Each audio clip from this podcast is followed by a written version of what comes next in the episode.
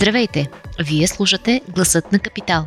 Седмичен подкаст, в който журналистите разказват интересна история от седмицата в дълбочина, с контекст и анализ. И в който търсим мнения от експерти от света на политиката, економиката или бизнеса за важните въпроси на нашето време. Здравейте! Вие слушате Гласът на Капитал. Аз съм Анина Санто. В сряда, точно между празничните дни, в парламента избухна пожар от обвинения в корупция. Те дойдоха от агробизнесменът Светослав Илчевски, който разказа на заседание на Комисията за ревизия на кабинета Борисов 3 как му оказа натиск като производител, както и за корупционни схеми в сектора. Бяха замесени имена на политици и бизнесмени, на премьера в оставка Бойко Борисов, на регионалния министр в оставка Петя Аврамова, както и на съсобственика на Градус Иван Ангелов. Обвиненията на Илчевски обаче рязко бяха прекъснати от нахуването на депутати от ГЕРБ, които строеха словесна барикада – това прави интересна цялата обстановка около разказа му. За всичко това ще си говорим с економическия редактор в Капитал Ивай Станчев, който присъства на заседанието на комисията и вчера взе интервю с самия Илчевски. Иво, може ли да разкажеш какво точно се случи в сряда вечер? Здравей, Яни. Да, със сигурност бяха едни от най-интересните часове в парламента, които съм прекарвал. Все пак аз от близо 14 години съм журналист и не веднъж съм бил на какви ли не заседания. Имало е спорове, имало е дискусии, викове, нападки, но те по-скоро винаги са били а, по конкретна тема в даден законопроект, някакъв текст, който трябва да се вкара или нещо друго, докато този път беше наистина много различно. Комисията започна по един така малко странен начин. Първо, защото с, с около 3 часа закъснение заради продължилото пленарно заседание. И второ, защото в, на нея не се появиха ни, нито един от депутатите на ГЕРБ и на ДПС със сигурност те знаеха, че ще има комисия, защото в коларите това се говориш, както и аз разбрах от стоенето в коларите, че ще се проведе заседанието и няма да бъде отменено. Но явно са решили да не присъстват. Моето обяснение за, за това е така представения дневен ред на комисията, който предвиждаше изслушване на министър Петя Аврамова по сагата автомагистрали, по която, както знаем, са дадени без конкурс близо 5 милиарда лева за строителство на на Хемус и след това тези пари се разпределят. Беше ясно, че министър Аврамова няма да дойде в парламента, което депутатите от ГЕРБ със сигурност са знаели и, и логиката е следната. Когато министъра го няма, няма на кой да зададеш въпрос, следователно и заседанието на комисията няма, смисъл, няма да има смисъл от него и ще се провали. Сега тук вече е въпросът дали как е било подготвено присъствието на Светослав Илчовски в а, това заседание, защо от ГЕРБ не са разбрали, че той ще ходи там и, и как точно е било организирано. Факт е, че всички останали депутати от БСП имат такъв народ, изправи се, мутривани Демократична България бяха там. На тях им беше раздаден сигнала на Илчовски и реално заседанието започна именно с неговото изслушване, след като Майя Манова каза, че нали, министър Аврамова не присъства и затова минаваме на точка разни, която включва изслушване на сигнали и представи, между другото тя изчете около 70 или 80 сигнала по различни теми, които са поступили в комисията, което също е доста интересно, ако ние в един момент имаме достъп до тези сигнали, да разгледаме нали, освен това, което Ючовски каза, то това е един от 80-те сигнала. Нали, другите също са свързани с различни сделки. Ето, примерно, има един, по който аз работя за поръчки в електроенергийния системен оператор. Той също е входиран в комисията по ревизия на кабинета Борисов 3. Та започна с изслушването на, на този земеделец. Честно казано, аз като журналист така подходих доста скептично към него. Той говореше доста несвързано, особено за хора, които не са в темата, почти неясно и за какво говори точно, какви проблеми описва, защото директно започна с някакви псевдоними, Иван Пилето, сделки, зърно, тотално някакъв пълен хаос в, в изказванията му депутатите от а, Демократична България имат такъв народ, защото само те така активно участваха, въпреки присъствието на Румен Гечев и Божанков от БСП, които са така с опит и доста устати. Те някак си пазиха мълчание.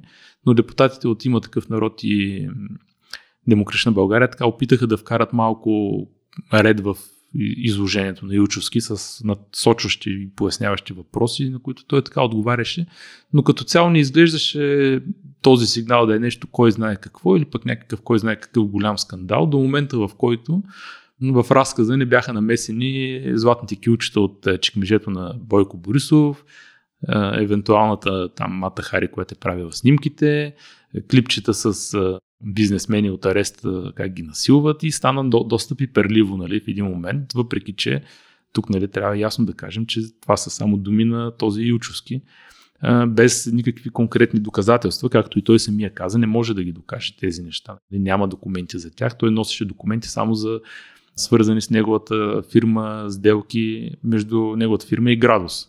Документи, които ние не сме видели, те останаха в председателя на комисията Майя Манолова, но по негови думи, аз като говорих с него, става въпрос за фактури и кредитни известия, които са ощетоводени в НАП. Накратко, той е давал пари на фирма Градус като оборот, е правил оборот с фирма Градус и след това тя му е връщала парите и той твърди, че това е кух оборот, който е целял да надуе значимостта на фирмата, за да може акциите да се търгуват по-високо. Дали това е така или не, това е въпрос на допълнителни проверки. Но как стана интересно заседанието? Точно когато той почна да ги говори тези неща, така пак хаотично, нахвърлено, но споменавайки нали, кюлчета, матахари, арести на бизнесмени и така нататък, клипчета, срещи с премиера в резиденции на Тодор Живков и така нататък. Това всичкото се излъчваше на живо в Фейсбук от няколко от депутатите, както и от самия парламент, защото този парламент, за разлика от предишния, гласува всички заседания на комисиите да се излъчват на живо, което между е изключително добра практика и трябва да бъде задължително продължена и в следващото Народно събрание. А тогава ли разказът му беше прекъснат от... Всъщност той, той си говореше може би 5-6 до 10 минути, сега не мога да кажа точно по тези теми. Депутатите, които присъстваха там, му задаваха някакви уточняващи въпроси, като, например, кога се е случило това, кои други хора са присъствали, да речем, на, на тази среща, която е видяно клипчето за, от ареста и там са били Иван Ангелов и Бойко Борисов и нали, се питаше къде е било, кога е било, какви хора са присъствали, как може да се докаже това и така нататък. Затова, нали, всъщност, то не беше някакъв негов разказ, а по-скоро въпроси и той отговаряше насочващо. И в този момент, явно видяли от живото излъчване вече на къде отива разговора, на първи на, на заседанието влезе депутата от ГЕРБ Мануил Манов, който е член на комисията и предните заседания е присъствал, сега го нямаше. Видимо запахтян, бързащ, още с влизането директно включи микрофона и почна с неговия грамовен глас да общо дето превзе заседанието, без да даде възможност на който и да е друг да говори. Той има много силен глас, много силна харизма и може да говори безпирно, което нали, не всеки може да има тая роля. Но докато той говореше, общо дето първите 10 минути, изглежда целта беше той да задържи времето, за да могат да дойдат и други представители на ГЕРБ. В рамките на 10 минути дойдоха може би 20 човека, от които само 3 или 4 там са членове на комисията, всичко друго беше някакви външни хора, като да речем заместник министър на регионалното развитие Николай Нанков, бившия министър на вътрешните работи Младен Маринов, Александър Ненков депутата, Георг Георгиев от младежкото ГЕРБ, което, който стана известен последните дни с тениските с Бойко Борисов и акциите пред дома му и доста други прояви. Десислава Атанасова, Тома Биков, който е член на комисията, но той дойде така доста с закъснение. Цялото това нахълтване на хора, постоянно влизащи и почващи да говорят още с влизането си, създаде някакъв своеобразен хаос и някакво такова вътрешно напрежение в комисията. Сега Майя Манова също знаем доста така активно говори. Другите депутати се стана един спор между ГЕРБ и всички останали, като тук вече се намесиха и Румен Гечев и Божанков от БСП, дори имаше между Божанков и Александър Ненков заплахи, айде да излезем да се разберем кой, кой е, кой е мъж, кой не е мъж. Доста странно поведение, като за депутати и заседания на комисия в парламента. Общо взето Майя Манова изтърва изцяло управлението на тази комисия като председател. От ГЕРБ постоянно думкаха по банките, викаха, провикваха се, заплашваха и близо един час продължи такъв истински хаос, в който само викове, нападки и заплахи, така да си каже, се разменяха. Този Ючовски стоеше почти през цялото време без да каже нищо. Дойде и министър Петя Аврамова, която той, за която той каза, че му се е обаждала да го заплашва по телефона. Тя съответно каза, че не го познава, което а, моето усещане тук е така доста колебливо относно нейните твърдения, защото тя е дългогодишен представител на ГЕРБ за Върчански и Северо-Западния район, известна с позициите си там, а този е най-големият земевладелец в този район и от най-големите бизнесмени. няма как през годините да, да не са се срещали, засичали или най-малкото да са имали някакви отношения предвид позициите на двамата. Но да речем, тя твърди, че не се познават, той твърди, че са се виждали и говорили многократно. Но ето още един пример как министър Аврамова, която нямаше да идва на тази комисия, рязко и бързо се намери възможност да, да дойде и да присъства, за да се защитава. Така че беше наистина емоционално. Аз не съм присъствал на друго такова заседание. Да, имало е спорове бюджетни, имало е нощта на бели автобуси, какво ли не, сигурно е било по-страшно, но това беше наистина доста показателно като поведение. Доста ми беше странно на мен. А добре, а какви други имена така бяха намесени в този сигнал и имаме ли реакция от тях към момент? Сега то интересното е, че нали, първо никой не очакваше да има такъв сигнал, да има такива признания и такива разкази, защото в последните години сме свикнали никой да не говори открито за натиск от страна на институции, власт, но пък не е открито такива разкази, като журналисти ние сме чували от много бизнесмени. Това, което Илчовски каза, съответно естествено нямаше как да ни предизвика вълнение. Проблема беше, че всъщност там нямаше кой знае колко медии.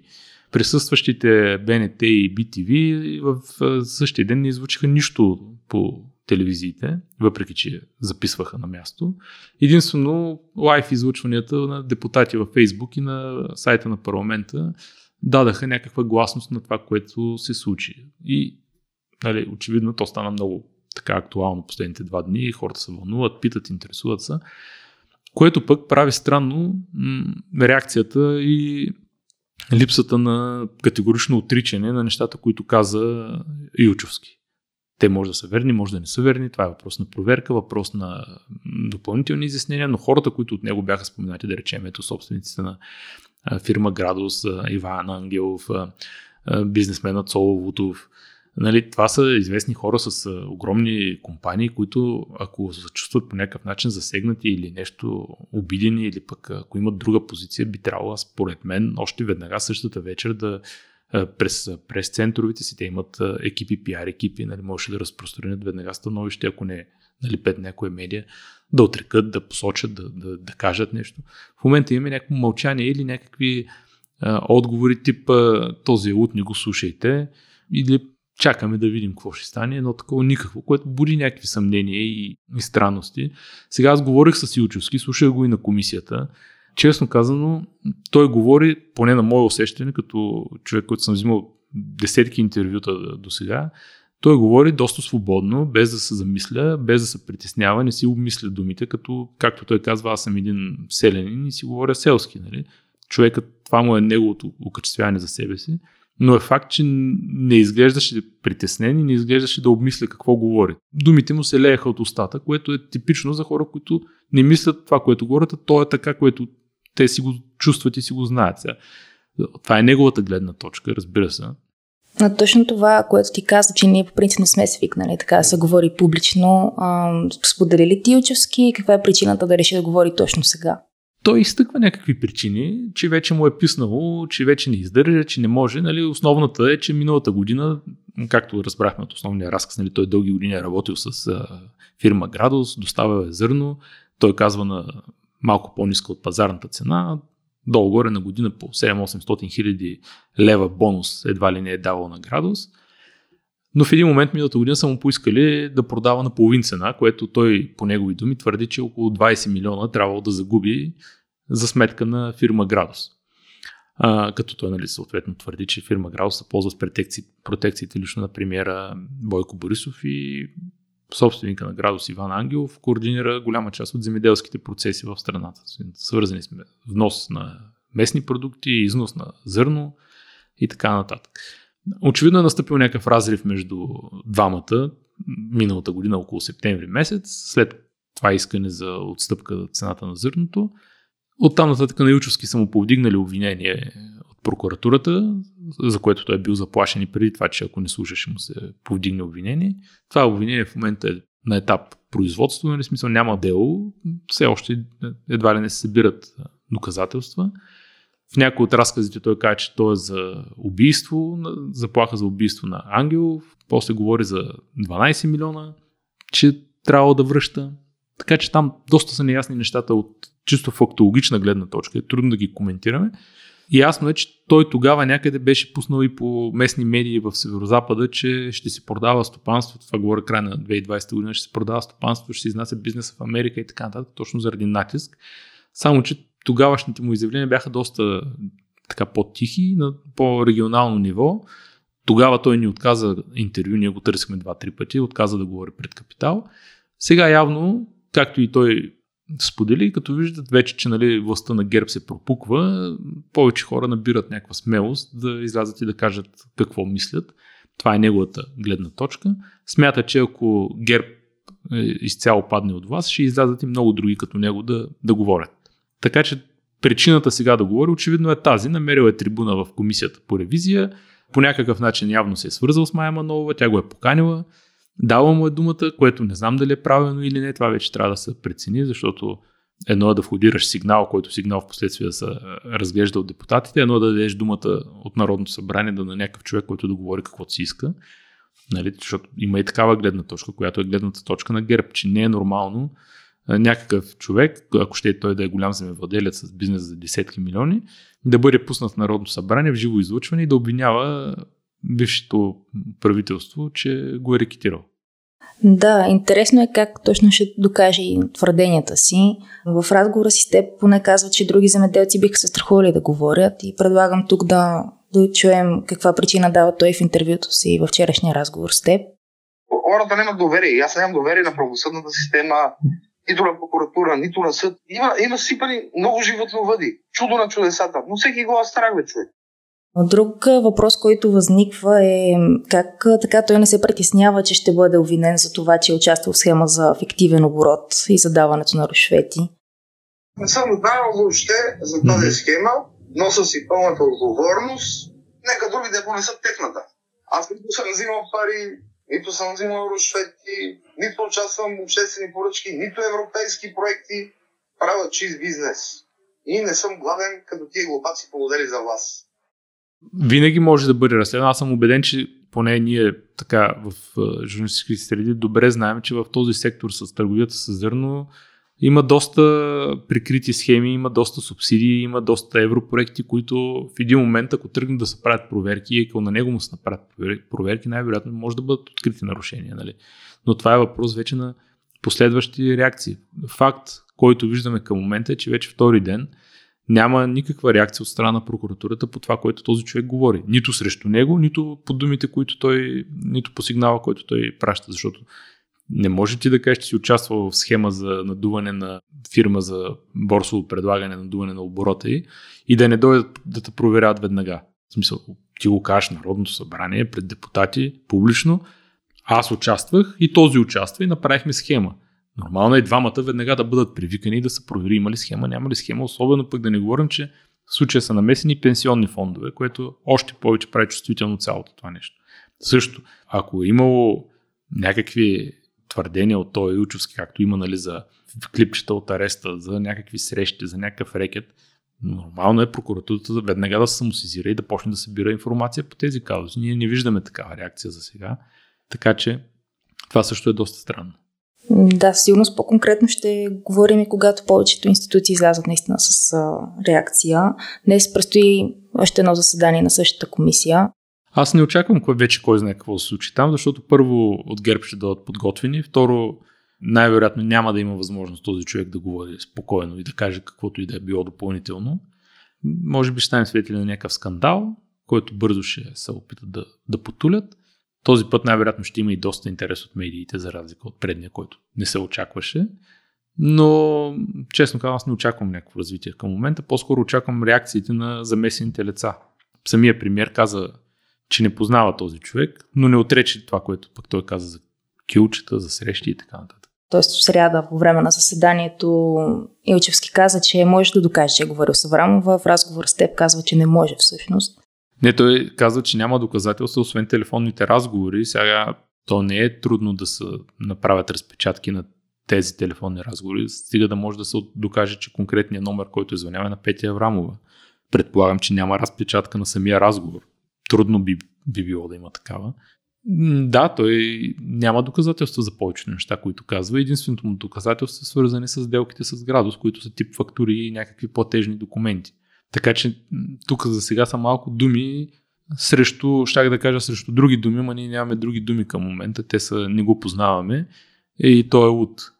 Те не опровергават неговите твърдения, по-скоро са срещу самата личност на Илчовски. Да, ами ще продължим да следим за реакции, цяло как ще се развива този случай. Капитал е изпратил запитване до всичките замесени лица и чакаме наистина отговори. Та според мен това е което може да кажем за сега по темата. Продължаваме да следим, да видим как ще се развият нещата. Ако не заглъхнат скандалите бързо покрай сформирането на служебно правителство и спускането на правителството на Борисов, ние влизаме и в предизборна кампания, така че може пък и да станем светли на още други такива сигнали, скандали.